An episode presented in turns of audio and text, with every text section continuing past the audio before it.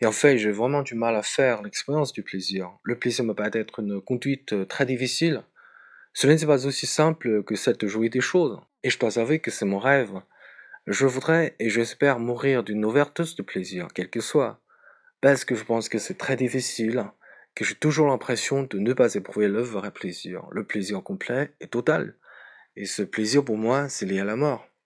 Parce que je pense que le genre de plaisir que je considère comme le vrai plaisir serait si profond, si intense, me submergerait si totalement que je n'y survivrais pas, j'en mourrais? Un exemple qui sera à la fois plus clair, plus simple. Une fois, j'étais renversé par une voiture dans la rue. Je marchais, et pendant deux secondes peut-être, j'ai eu l'impression que j'étais en train de mourir. Et j'ai vraiment éprouvé un plaisir très très intense. Il faisait un temps merveilleux. C'était vers 7 heures, un soir d'été, le soleil commençait à peser, le ciel était magnifique bleu. À ce jour, cela reste l'un de mes meilleurs souvenirs. Il y a aussi le fait que certaines drogues sont vraiment importantes pour moi parce qu'elles me permettent d'avoir accès à ces joies terriblement intenses que je recherche et que je ne suis pas capable d'atteindre seul. C'est vrai qu'un verre de vin de bon vin vieux peut être agréable, mais cela n'est pas pour moi. Un plaisir doit être quelque chose d'incroyablement intense.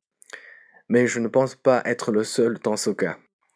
Je ne sais pas m'accorder, ni accorder aux autres, ces plaisirs intermédiaires qui font la vie de tous les jours. Ces plaisirs ne signifient rien pour moi, et je ne suis pas capable d'organiser ma vie de manière à leur ménager une place. C'est la raison pour laquelle je ne suis pas ni un être social, ni sans doute au fond un être culturel. C'est ce qui fait de moi quelqu'un de si ennuyeux dans la vie quotidienne. Vivre avec moi, quel ennui.